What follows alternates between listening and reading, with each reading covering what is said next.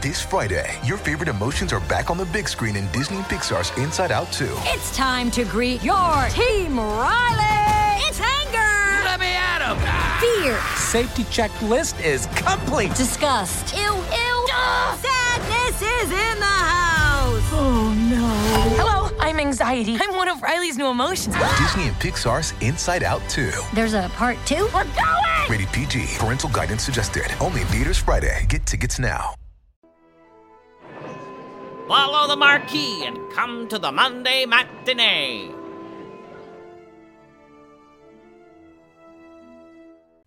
The following audio drama is rated PG 13, suggesting that all children under the age of 13 should listen accompanied with an adult.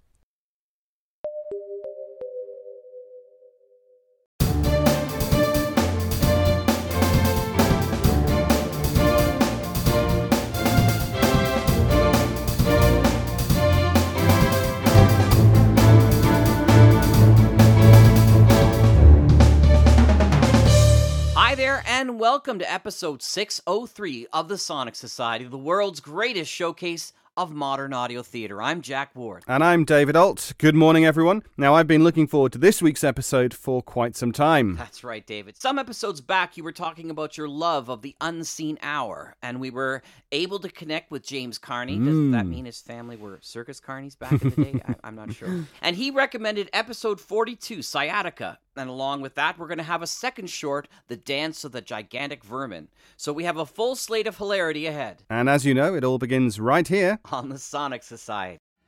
Shut your eyes. Stop your ears. Cast your mind back to the formless days of your own formation. The unscaled, fractured memories of a persona coalescing, budding from a seed fragment of self.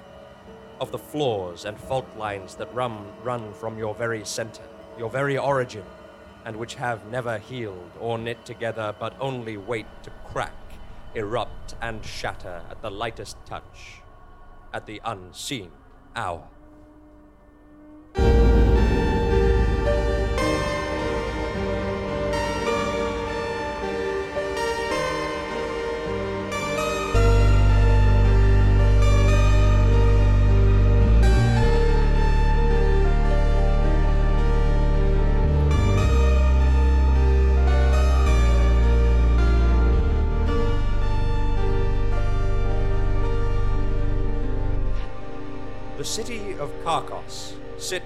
A center of an ancient and fallen empire. A cruel and exploitative reign that engulfed the planet and then receded, leaving a world touched and traumatized by its progress. History books filled with the brutal grandeur of its exploits. And this modern metropolis, with its streets and squares carved into the earth's surface, a bloody sigil pressed there by a titan hand that has crushed the life from nations. And yet, the strokes of this dread glyph are populated still by good natured people, communities that live simple, charming lives and rarely consider the darker places where even now a shadowy figure dons their black rubber gloves to go about a much less wholesome business.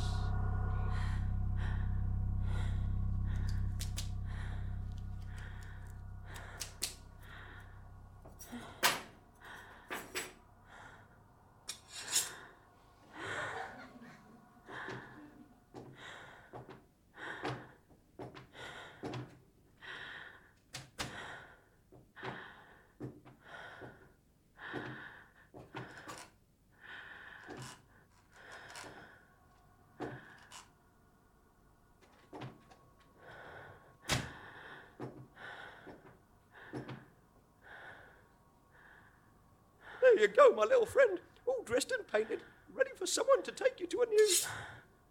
Hello? Who's there? Is there somebody?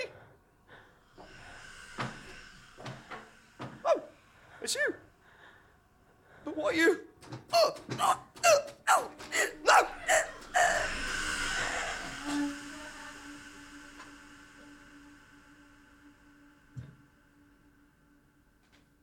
And this, dear folks, is the place where the poor puppet maker met his grisly end. As you can see, his body here has been horribly mutilated, and arranged like so. It, it, it, it almost looks as if, the, as if the killer was trying to make it look like this man had a long, bushy tail. You, you, you see the way the, the flesh has been stripped back there. Yes, impressive in its way. Golly, though, it's, a, it's, it's, it's certainly not the sort of a crime scene that should really be seen by a, by a civilian of any sort. eh? Yep, that's me, hello, a civilian of some sort. A concert violinist and childhood friend of this police detective who really has no reason, no place at all being on an active and very traumatizing crime scene. Oh my goodness, there's a little bit about me there, in case you were wondering. Yes. Yes. It really is, a, is a, it really is an unnecessarily gruesome scene. It's horrible. It is. It, it, it, it's funny. I, I, I can't quite place it, but it, it reminds me of something. You know, I, I can't. I can't quite recall. Oh, police, police Yes, yes. All right, we get the message. I'm, I'm the police, Senora Sob McElway. What is the matter? Oh, there's been an horrible murder in it. I'm ill. There's been one here too, I guess. Oh, I'm about to drop dead of all this drug. Oh, it's awful. Oh, oh yes, yes. Um, someone should probably cover all this up. Um, but, but before we do, what what's all this about another murder? Sure, surely we are not dealing with some sort of a serial killer. Can you describe the scene of this second atrocity? Oh, it was an awful thing. I, I was going into Little Art Gallery, don't we? You know the Oh, one uh, ra- Senora Flack Doggars, place. She's a nice lady. Yeah, yeah, that's right. But she's been murdered. Oh. And they carved her. Honestly, they, they carved her up dreadfully. Something rotten. I, I, oh, I don't even want to say what it looked like. Oh, say what it looked like, do. No, I just said I didn't want to say what it looked like. No, it, it looked like she had big old bunny ears. Bunny ears. F- first, a bushy-tailed squirrel, what makes puppets, and a big-eared rabbit who collects pretty things. Rufus, I remember it too. It's from that book, from when we was children. But wasn't that written by? Yes, by my father, for me and my half sister. But only a few people ever had a copy of it. No, not his most popular work. I usually uh, stuck to the political science stuff, but you know. We must proceed with care. Come to my childhood home. My mother will surely still have a copy. Quick, we'll take my compact and affordable European car. But what about all these dead bodies? No time! Someone else can have them! Into the tuk tuk! Bye!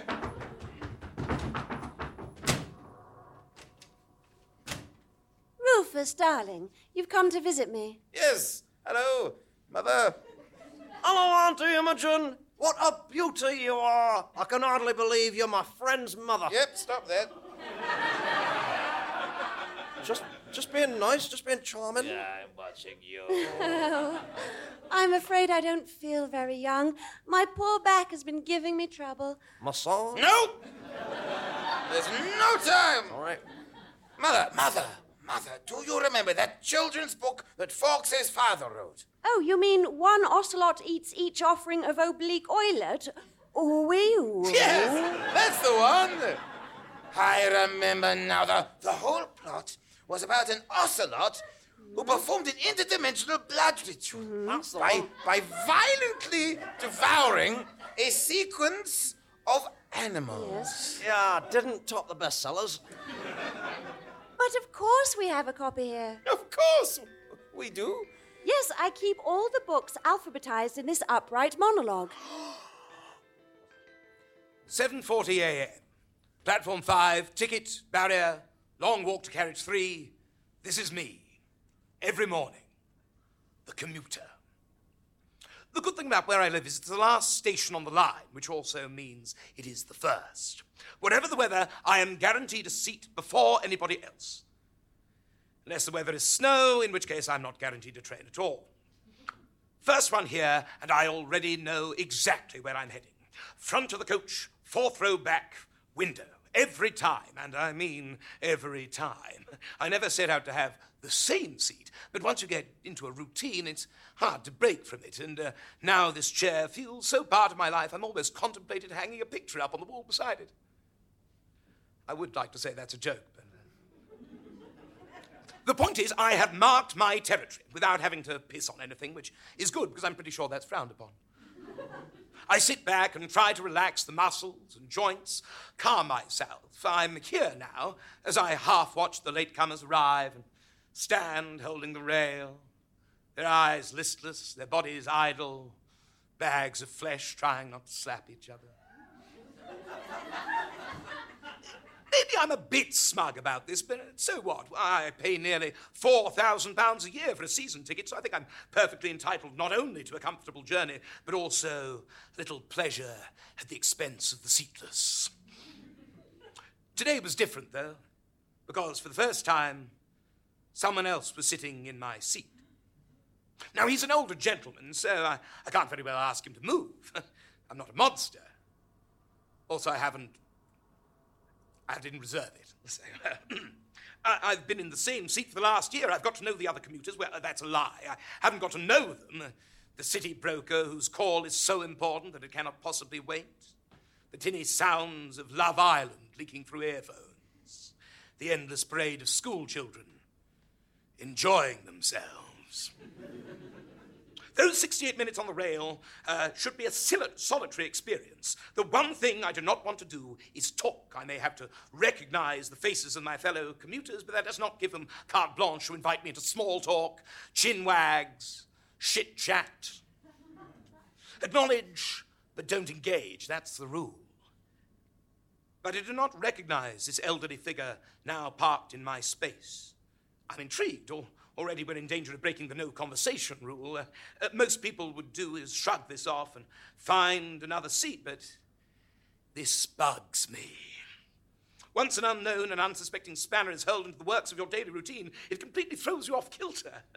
what day is it? Who am I? Uh, what is that? Why does it feel like a Friday? Where am I going? Are you sure it's a Wednesday? Because it feels like a Friday. I am blinded by the threat of spontaneity and impulsiveness, which I did not request, and it is impossible to simply ignore it. So I casually stride over to him. He's hunched in his coat, a maroon red scarf tightly wound around his neck, skin the color of papier mache paste, and he's got his eyes closed in my seat, asleep in my seat. Bastard. So naturally, I had to wake him up and give him a piece of my mind. So I, I, I mustered my courage and really let him have it with a lovely day we're having here. he opens his eyes directly onto me. I almost have to take a step back. His eyes are grey, a pale grey, the color of milk in a dark room.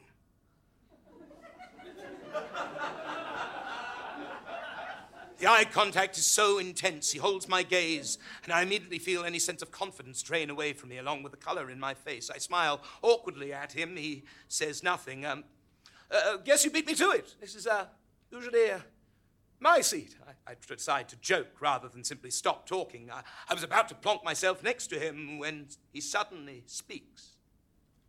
And worse than the eyes is the voice, a rasp like gas from a hob. You can't sit here, he rasps. If you sit here, you'll die.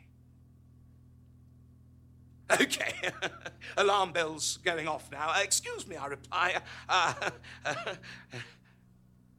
I'm protecting you, friend. Protecting me, I think. Friend?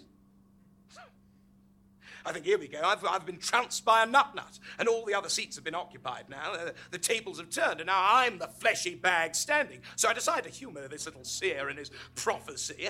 Okay, I ask him, how am I going to die then?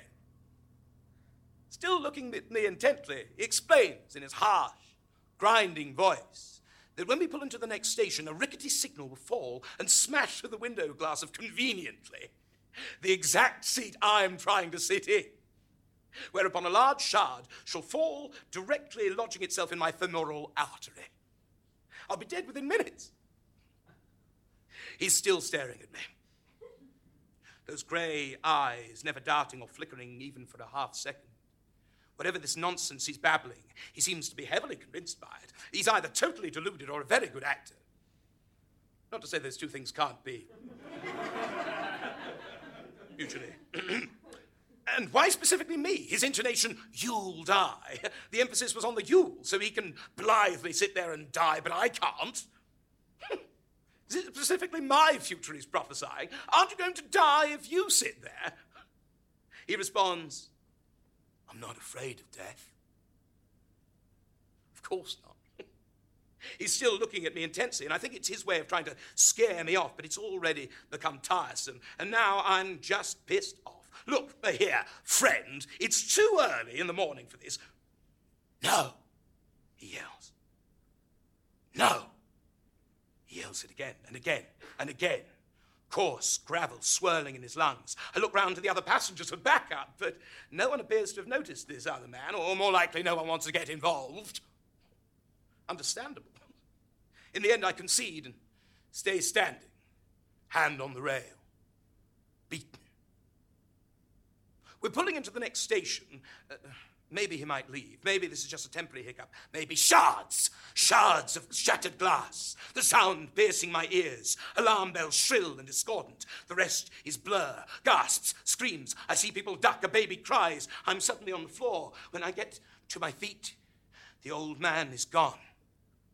But in his place is a large, jagged piece of window pane, embedded in the soft, cushiony chair, cotton bleeding out. Everyone's evacuated onto the platform. Apparently, part of the signal fell, smashing through the train window. Simple accident. Granted, a highly unlikely accident, but a, an accident all the same. I keep looking at the broken window and the empty seat that took the hit. I struggle to tear my eyes away from my. from the seat. When suddenly I spy the old man across the platform, giving me his trademark stare. He has removed his scarf. I feel a hundred winds rush through me. The throat is open. And I cannot hear him above the sound of the tannoy, but I see the lips move, the throat open as if to whisper, I didn't have anyone to warn me. See you tomorrow, friend.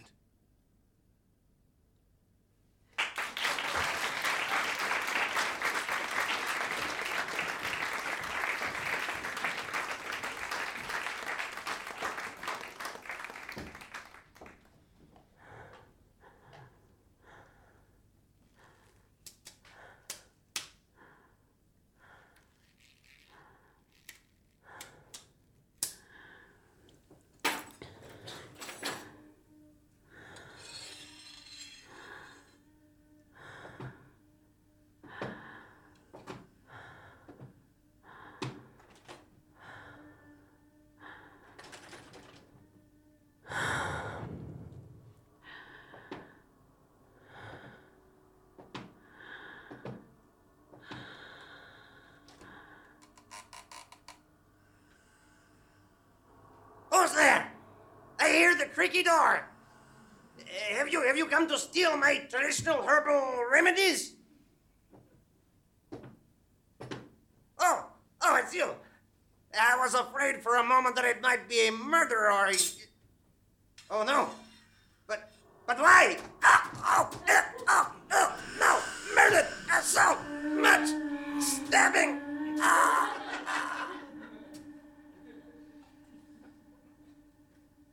Bloomin' heck! This one's even worse than the others. Yes, it is, it is rather.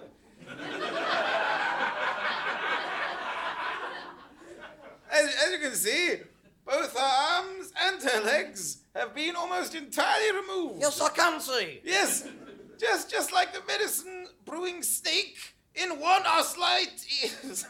Terribly sorry.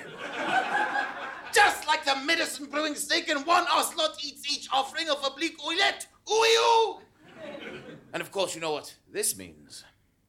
No, I do not actually. I remind you that I'm not a professional investigator like you, and I'm ill suited to the challenges of this adventure. I'll tell you what it means. You see, it confirms my theory. It is the book.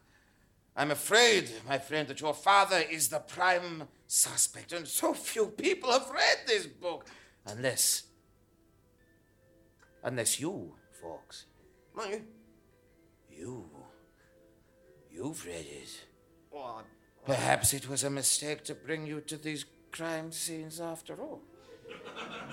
But I could never have known that. But then I. I read that awful book at a, at a very tender age. Perhaps. Perhaps I was affected more than I thought. And of course. Mm, but no, but no, this is this is mere this is mere speculation. All that we know, all that we know is that the next victim will surely be the big-eyed owl who runs the restaurant. do we know any owls? But it's Senor Kent, you fool. He runs the trattoria just around the corner. we may not be too late. Quickly, follow me.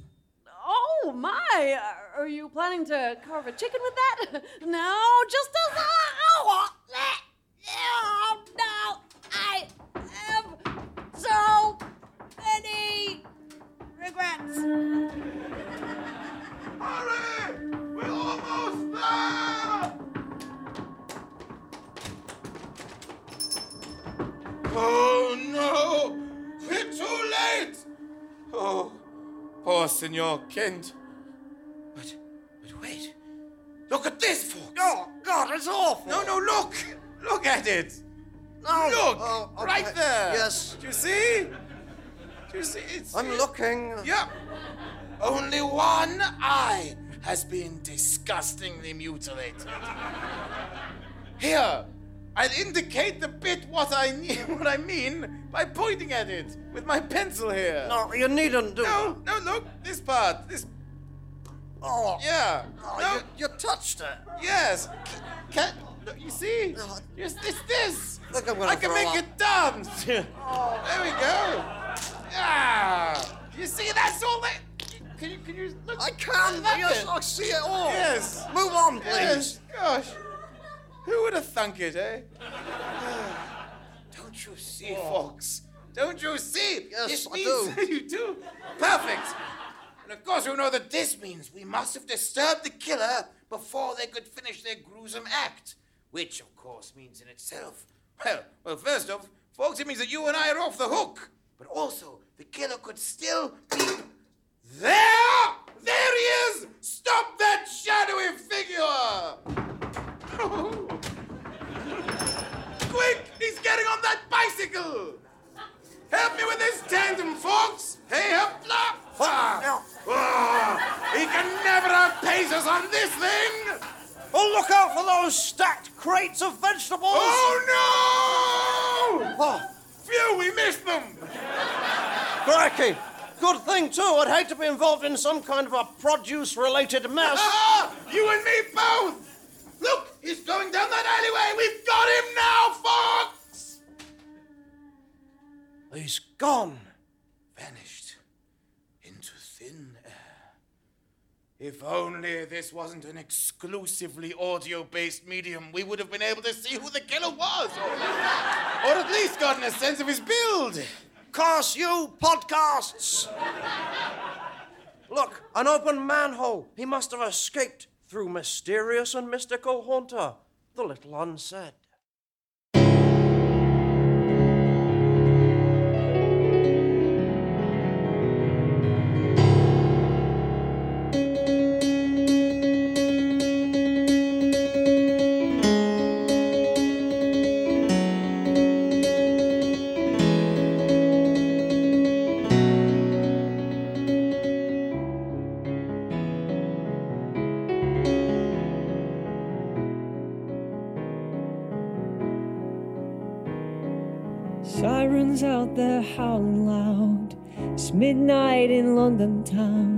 I stand here naked now in your headlight eyes. I was weary of the tail chase. I was hunting down my own mistakes, wandering homeless in disgrace. When you pulled me aside, when you seized me by the throat, when you seized me by the throat. Could have died and gone to heaven, dear. To choke like this forever here is to live between these notes and all the twisted anecdotes. You give me all I need and more. You give me all I need and more. To get myself on the other side of that door.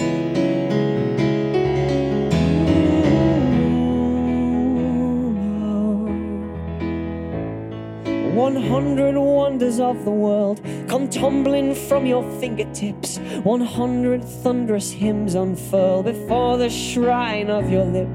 I know the ways a heart can break. I've let my love pronounce me dead, left wastelands in my wake. You lit fires up ahead, and now the autumn dead dreams rain down like falling leaves. We let go of the fantasy, we live the dream of living free. Who knows what all this means? I don't know what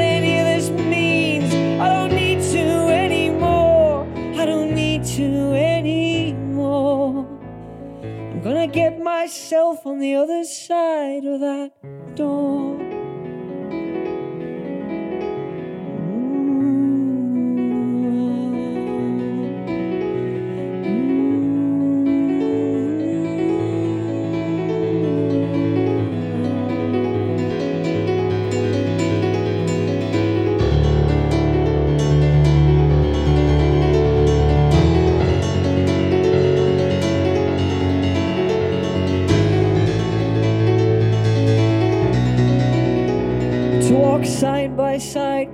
Happily with all of my own insanities to look at you and to really see to feel you looking back at me to take what kindness i have left and cradle that through every storm. I reserve it all for you now Though you deserve so much more. Spit the supernova truth. Spit the supernova truth in the face of any black hole. Spilling lies too close to you. To put myself to some good use.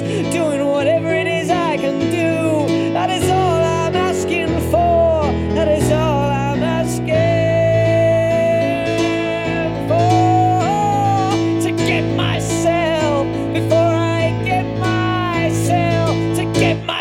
on the other side of that door.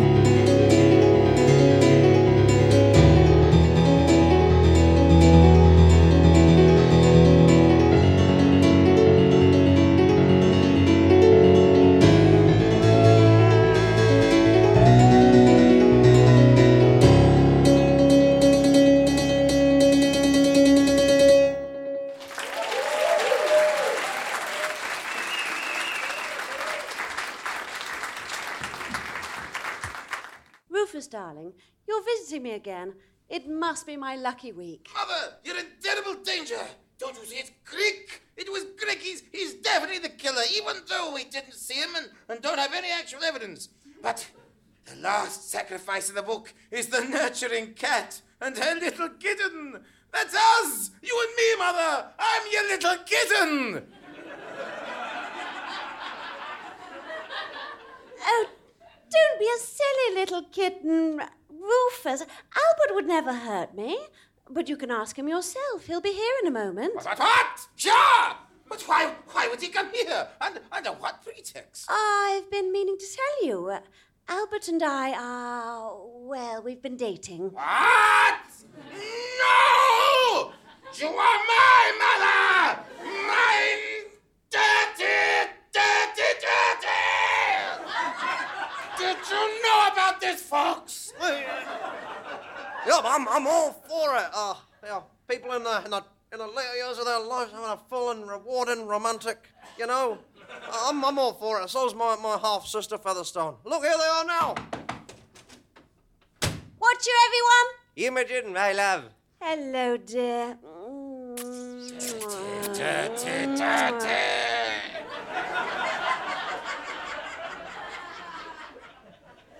Oh, Albert, darling. Rufus has got it into his head that the spate of murders this week has something to do with a children's book you wrote, and that you're behind it all and have come to kill us. Oh, dear. Uh, well, uh, let me put your mind at rest, Rufus. Uh, you see, I barely remember that book. I usually, as, as you know, write treatises on good governance and how to acquire political influence. Uh, that book, what even was the title? Ah, for one about the ritual that unseems reality and flings all consciousness into the abyss. Oh. It's called uh, uh, One Ocelot Eats Each Offering of Oblique. Oh, yeah. Oh, way, oh, oh. Maybe it was her! Listen, uh, I wrote this book uh, accidentally, uh, in, a, in a haze of confusion after accidentally ordering an entire liter of wine with my dinner at the Osteria on the corner, you know, between the Church of Chaos and the Institute of Unethical Practice. You know the one. It's, it's the one on the ley line. Uh, I don't remember writing it uh, or, or what it's about. All I can say is that I mean you no harm or, or your mother. like you study. You don't believe him, do your mother? M- mother? She's gone. Where's she gone? Imogen, where are you? I'm right here, my darlings. But, but, but, but, but, but, mother, what are you doing with that knife? I thought you were supposed to be the uh, detective Strideforth. Uh, she's also wearing the, the shadowy robes and the black rubber gloves of the murderer. Oh, no. Mamma mia!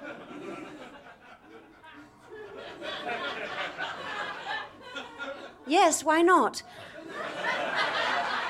Entirely appropriate. I'm sorry you have to see this, Rufus, but it will all be over soon. We will all be released from this terrible farce of a reality. Imogen, darling, uh, what's come over you? This is how it has to be. There was a terrible significance to your book. It's all true. You and your children are to be the final sacrifice. Can't you feel it? The awful dull ache of this conscious plane, the sense of dreadful repetition and inescapable pressure. It's unbearable. All right, she's gone mad.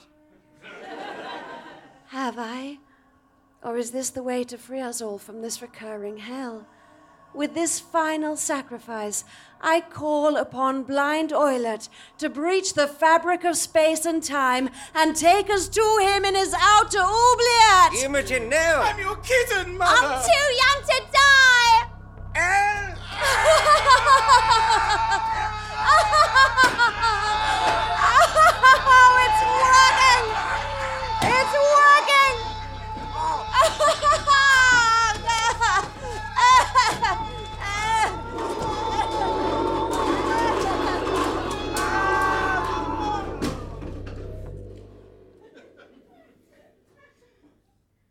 And so,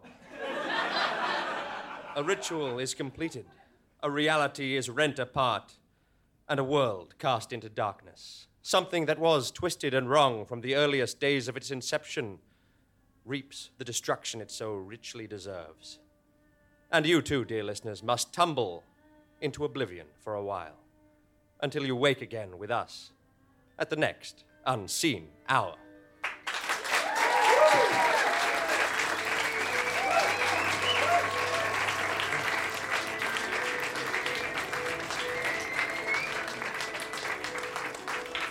We hope that you were enriched by the Unseen Hour, episode 42 Sciatica.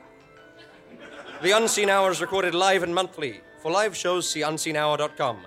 This episode was recorded at King's Place in King's Cross as part of the London Podcast Festival. It was performed tenderly by Bryce Stratford, Joey Timmons, and James Carney, and featured a monologue written by Alex Lynch and performed by John Henry Fall. The musical guest was The Little Unsaid. I've lost my place. The unrecorded, who were live scoring this, also provided the theme music. The Unseen Hour is an Unseen Things production, created, written, and produced by James Carney, and the podcast is produced in a horror of blood by Andy Goddard and Ella Watts. For shows, merchandise, and more, check our website, theunseenhour. Dot, it is unseenhour.com. We all look forward to seeing you here again at the Unseen Hour.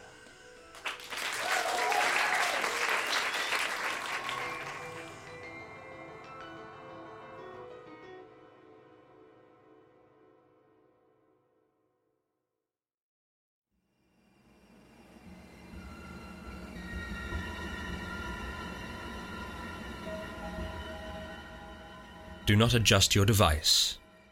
You will hear what you will hear, and understand less. In a dimension vast and eternal beyond imagining, there is both space and time for all. Fact, truth, reality. We cling to the solidity of these things, imploring them to be objective and permanent. But they will dissolve and vanish, leaving us untethered and alone. Accept, then, that your reality now is no more or less than just what I write here, upon the unseen hour.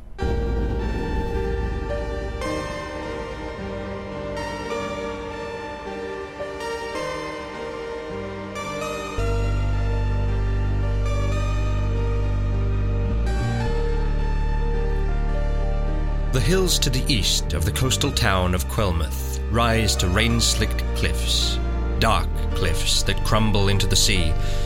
And over those cliffs, rising still higher, stands a castle. And in that castle's unnecessarily large surgical amphitheatre, one tweed clad gentleman inventor, fourth class, takes the stage. Ladies and gentlemen, this is the strange, fantastical, and awful story of how I, Lord Rufus Strideforth, gentleman inventor and the thirteenth Baron of Grisselberg, awoke one morning from triumphant dreams to find myself changed into a genius! Now, you may notice behind me on this here very stage two curious little chambers. Modest in size, yes, if they were destined for use as a pantry or a smoking room, but each fully ample enough to accommodate the grisliest of bears. Pause for gasps. Um, Rufus, love. It's a, it's a pause for gasps, really, there, Balthazar, rather than questions, really. The, the, the, the audience will be here soon. Well, I suppose while we've stopped, what, what, what, what, what, what? what? Yes, it just just occurs to me that this reference to bears is it apt exactly? Is it apropos? Are we not setting up expectations that will not be met, assuming, of course, that the absence of bears in your demonstration? Ah, yes, but, but there could be bears, Balthazar, my dear man. There could be. But will there be? No. No, there will not. Resume! This is the astonishing scientific discovery, nay, invention, nay, creation that I have achieved. Nothing less than the instantaneous translocation of a living creature. Like a bear? Not in this instance a bear, no. Although I maintain it could be a bear. Ha ha! From one chamber to the other. And by this process, which I call focused frequency fabric ferrying by Fustian phenomena, or FP. Not only shall we be able to travel from one location to another instantaneously, but we shall arrive feeling as if we've had a full meal and a good night's sleep. How does that sound, eh? It's a, it's a little far fetched, if I'm honest, love. Quite the desired effect. For you see, this is where the next part comes in. I need a volunteer. Oh, well, I'm afraid I, I seem to be the only one. Uh, me? Uh, me? Oh, uh, no, I'd, I'd rather not. I, come on. Oh, Ah, yes, come along, Balthazar. They'll be here any minute. We must at least test it out. oh. Well, right, I suppose. This way. Here we go. Ah, yeah, now just step in here. Now, you're not really going to. And he is gone! Gone, ladies and gentlemen! Disappeared like tears in the rain. Only to reappear completely intact. Here! Hooray! The music and dancing, everyone cheers! Oh, dear God, no! No!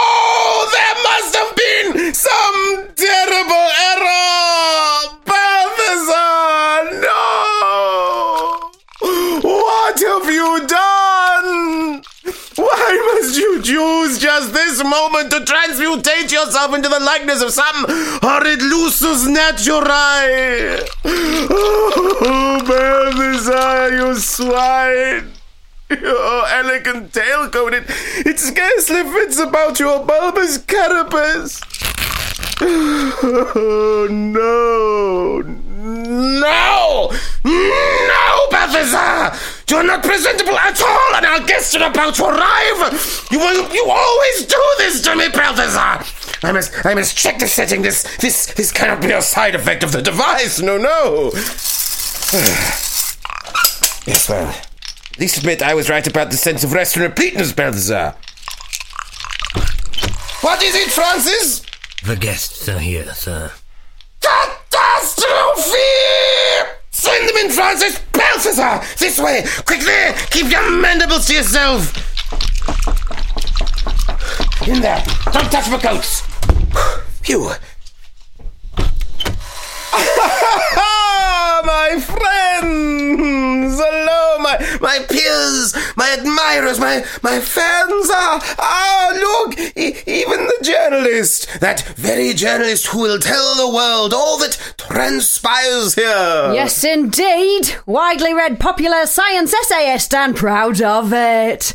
Travelled up here in hopes of seeing something worth about which it will be too corresponding about, in company of this famous philanthropist and her assistant. What a disappointment. This Army General and her aide. That's Sure right, thing. yes. And this venerable old scientist. All of us having been promised a miraculous revelation. How about that? Marvelous! Yes. Uh, only one, only one thing. The the the the, the miraculous, uh, as, as as you know, is notoriously unpredictable, and so and so it, it's cancelled. Um, there, there- there's been a problem with the fuses. My, my, my invention is so wonderful and good that it, it throws the breakers and, and all the lights turn off. You, you'll, you'll have to, to come back another time. Oh, what a waste of time. He's a charlatan. A charlatan, I say. What a disappointment. Oh, the public will hear about this Strideforth. You'll be a laughing stock cancelling like this. What? No! Uh, did, did, did, did I say cancel? No, no, no, not, not at all. I, I meant, I meant, I meant, um, uh, run away! What a disappointment. Oh, Strideforth! Poor, poor Strideforth, thou misfortunate you are, and through no fault of your own. Oh, Balthazar, they don't understand. Do, do, do you hear the things they're saying about me? They, they should be celebrating me, adoring me. I'm, I'm so, I'm so clever, and I'm so good and, and kind, and all my inventions are so interesting, but they don't appreciate me, Balthazar. Exactly, quite so. You know, sometimes I, sometimes I just feel like I'm, I'm always doomed to bad luck. Bad things always happen to me, to, to me. You can't imagine, Balthazar. The, the universe just likes to, to kick at me all the time. It's so cruel. Nothing ever goes right for me. Oh, oh embrace me, Balthazar. Uh, you reckon he wanted us to follow him? Who knows? The man's a lunatic. Five English pounds says he's just hiding in the closet. What a disappointment. Well, let's take a look.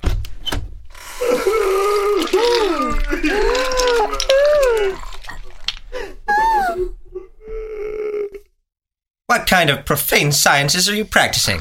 This is against the laws of nature, man, and, and the law of the law. What a disappointment.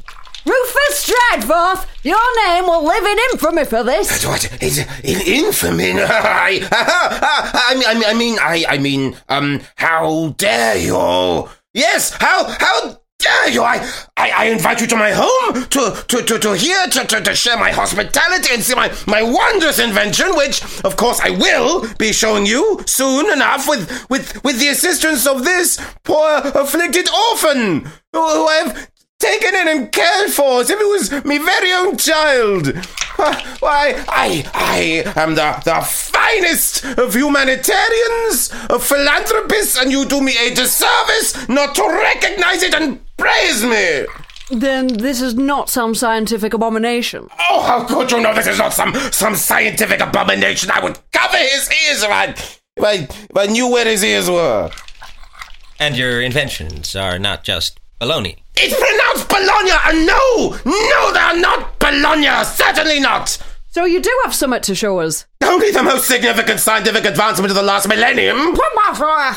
What a disappointment. No, it's true. It's all true. Allow me to demonstrate focused frequency fabric ferrying by Faustian phenomena. Off this way. Now, just up. Yep, here we. The press should be the first to see my machine up close, don't you agree? Yes, I would. I would have you to inspect the interior, Miss Powerstar. Oh, yeah, it's quite something, isn't it? It is, isn't it? Yes. Now, now, if I were to, to operate it, I would I would close the door like like so. And I would uh, I would go on to operate the controls like so. Well, I'll be. Where'd she go?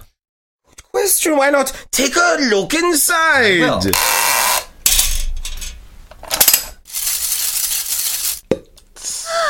A magic trick. Oh, uh, me next. Yes, why not? In you go.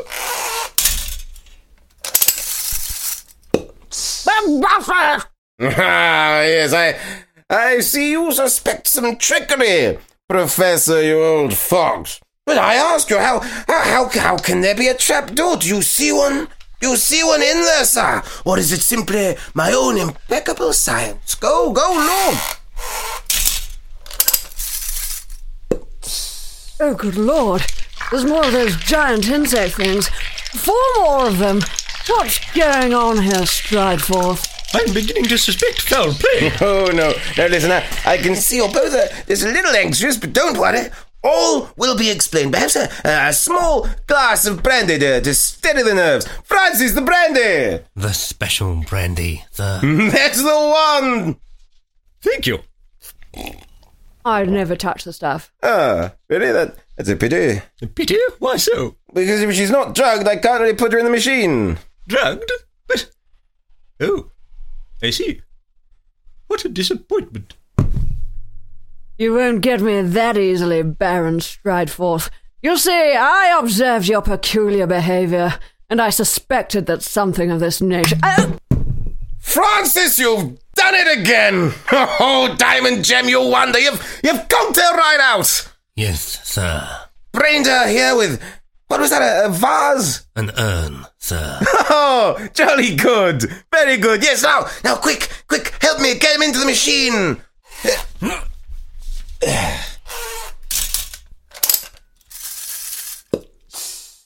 Here, I alley up.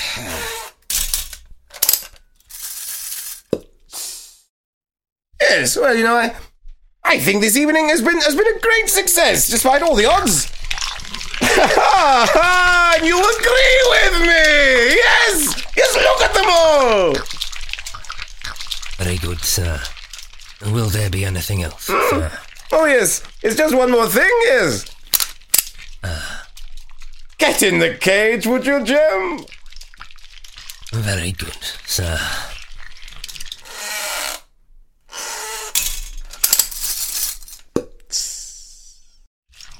yes! Yes, that's right! Dance! Music! Now the music and the dancing! that's right, my friends! Dance with me! Dance with me! Love me!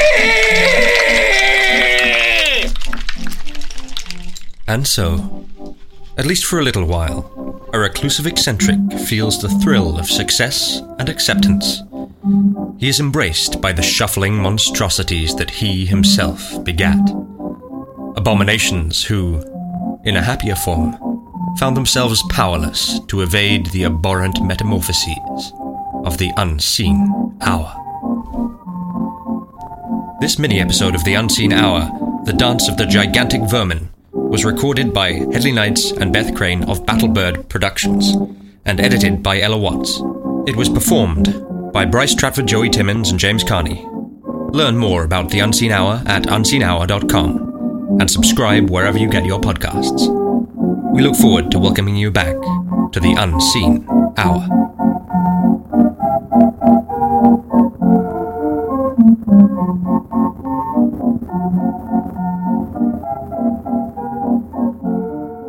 And that's this week's show. Please be sure to check the Sonic Society homepage at sonicsociety.org for upcoming news and episodes from the Sonic Society part of the Mutual Audio Network at mutualaudionetwork.com. Find us on Facebook through Sonic Society or Audio Drama Radio Drama Lovers and on Twitter. Until next Sunday, when we'll have more exciting new audio drama to share with you, I'm David Ault. And I'm Jack Ward. Have a pleasant day. Good day.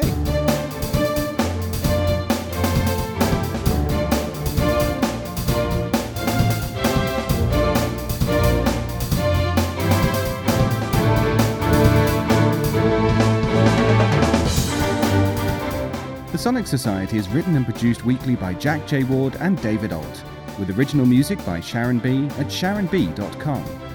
All features, interviews, and audio drama shorts are owned completely by their originators and provided to the Sonic Society by Creative Commons licensing. The Society itself originates from Halifax, Nova Scotia, Canada.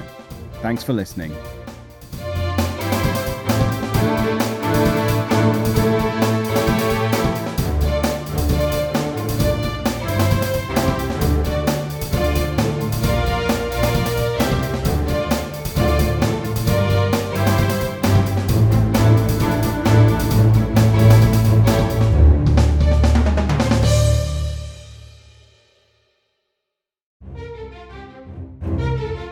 This has been an Electric Vicuna production.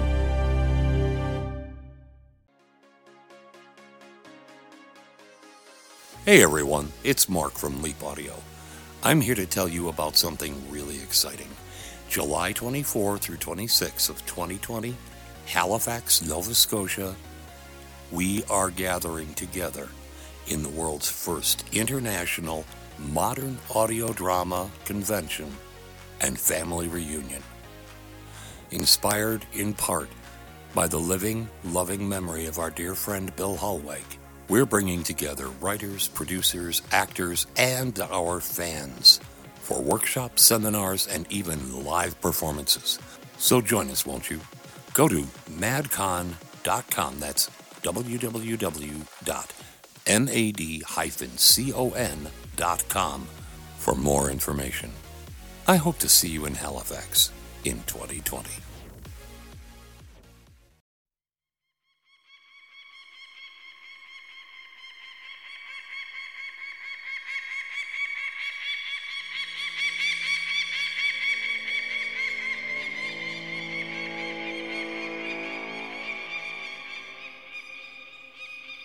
No one knows where he comes from.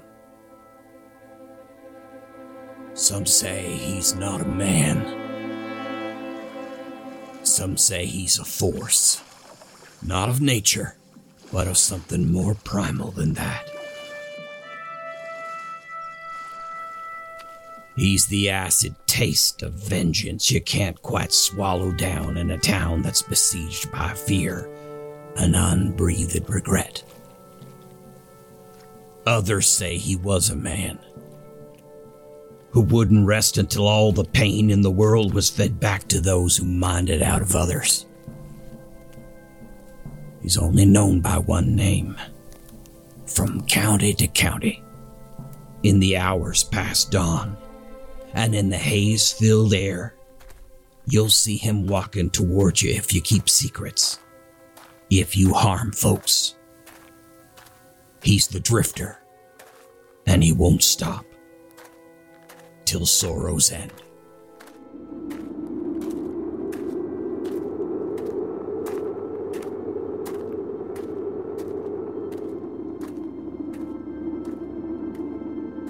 A weird Western series from Jeffrey Billard starring The Drifter.